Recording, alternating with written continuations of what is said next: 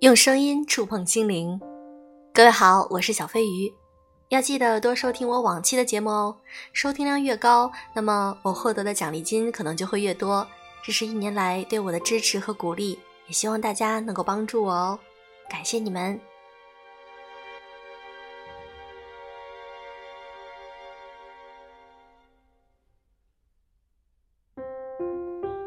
人活一世，沉沉浮浮。我们常常会觉得人生苦短，有的时候总觉得好像有过不去的坎儿。但今天我想和大家分享一篇文章，来自于作者庄雅婷。人生苦短，躺下说算了。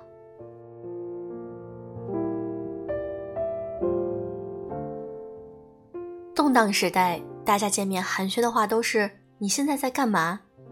是真不知道有那么多变化和可能。一个循规蹈矩的公务员突然去开客栈了，一个文字编辑突然创业了。我以为最靠谱的白领跑去做区块链了，然后社交名媛靠着自己的优势开始卖保险了。大家跨行业、跨领域，轰轰烈烈，活出时代华彩。也经常遇见过去的熟人问我：“你现在在干嘛？”我认真的回答：“躺着。”然后收获了两个经典表情，一种是你这个骗子太不真诚了的那种，感到纯洁友谊被亵渎了，这人居然不肯跟我说实话；另一种是哦，那你没啥用了的急气感，感觉你就此平躺，那就对社会没啥贡献了。但我真的没啥可说的，赚钱和工作只是这漫长人生中的一些填充物，并不值得郑重反复提及。也过了肆意游荡玩乐的年纪，剩下的难道不是一有空就毅然躺下休养生息吗？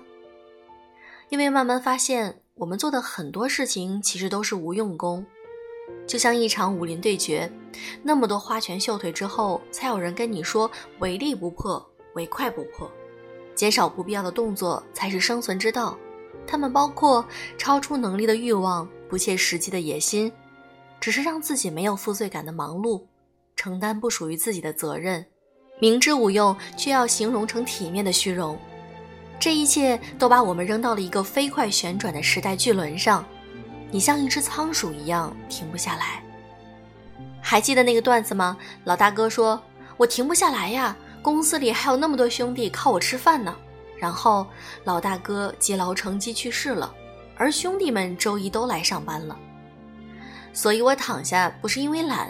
也不是因为颓废什么的，而是找到了一个关键词：减少不必要的动作。前一阵听一些做生意的朋友在聊今年的形势，他们慢慢觉得，人类社会经济文明其实和农民伯伯种地也没啥太大的区别。你锄禾日当午，当然要付出辛苦，而收成好坏，最后也不过是靠天吃饭。我们大部分人跟着波浪的规律动作，有时赚的钱也不过是水涨船高，赶上熊追过来的时候，也只能祈祷跑得比熊快，哪怕跑得比同行快也行。然后发现运势不好的时候，有可能越努力损失越大，还不如静静的缩卵，等待低谷过去。缩着干什么呢？休息、读书、养花种草，和心爱的人在一起腻着。连土地都有休耕期，人怎么能一直靠积雪活着呢？同理，你还没明白吗？生命中所收到的馈赠和努力和运气有一些关系，但并不是努力就可以得到的。我们殚精竭虑去付出了那么多，未必必然抵达水草丰美之地。分辨人生中的春夏秋冬，云卷云舒，潮起潮落，顺势而行。像小王子一样，在世界上千千万万朵玫瑰花中，找到和自己联系最密切的唯一那一朵；像自己出席写字一样，最先学会的是写下自己的名字，要记得自己是大写的第一名。尊重自己的直觉和感受，我能怎么样呢？我只能躺下，静静地说算了。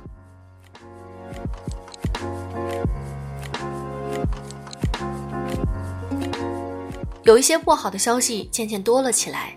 今年听说有一些朋友生了病，还有很多人的父母也渐渐住进了病房。微博上看到有去世的消息越来越多。那些人都曾陪伴我们走过漫长的青春期或者少年时代。有些人已经老去，有些人还年轻。有人说，当你看到你的偶像、你认识的人慢慢消失，说明你属于你的时代就要过去了。而我们每次都要震惊和遗憾，每次都浮出同样的念头：过好每一天，珍惜眼前人，然后就继续转身，为了名利而战，为了荣誉而战，为了不让他人的眼中流露出失望而战了。活着不能想太多形而上的东西，否则很容易陷入虚无。你会觉得那种争抢奋斗都是没意义的，但总有一样东西会把你拉回现实，那就是你的身体。也有很多人是从今年开始意识到健康到底有多么重要，说了那么多无意义，而身体的垮掉才是真的无意义。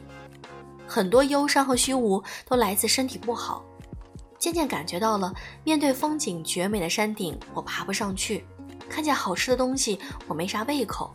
辗转反侧的深夜，一直在抱怨是枕头不对劲；和朋友们深度聊个天，就感觉灵魂被掏空了。我从来没有想到有一天，我要为了保持欲望而保持身体健康。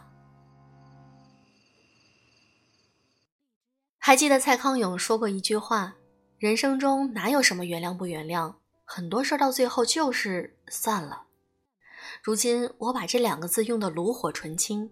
更新的段子是爷爷劝说孙子停止哭泣，没必要，您这样真没必要。讲的都是人生不要自苦的道理。我们已知很多疾病都要是情绪向内攻击而产生的，保持心情的愉悦是身体健康的第一步。不要自苦，不要反复咀嚼那些让你感伤的事情，敢于表达自己的感受，从说不到直接说出你这样做会让我觉得不太舒服。不要被他人的情绪绑架。如果有人对你冷脸，你收拾好东西回避，把糟糕的环境视为一艘救生艇，先穿好自己的救生衣，再去帮助别人。哪怕做一个家庭主妇，也要公开宣布：一个家庭的女主人开心，其他人才可能得到开心。哪怕是一个银行贷款压垮了腰的成功人士，也要敢公开宣称：我只在办公室待八小时。只要敢说出“算了”这两个字，你会发现巨大的猛兽慢慢缩小，变得像宠物一样。当人不被成败荣辱，他爱我，他不爱我捆绑的时候，就是值得褒奖的。你看，硬心肠总是让你硬起心肠，抛弃一些东西，继续做一些断舍离的功课。而我们最终要意识到命运的无常，这时候可能要软下身段，该锻炼锻炼，该保养保养。想停止就停止，想躺下就躺下，躺倒并不会耽误你。在过往的时间里，你所经历的那些已经为你铺设了唯一一条轨道。到了某个年纪，你就是顺着轨道滑翔了，再没有让你去追赶到油尽灯枯的事儿，他们一律不值得。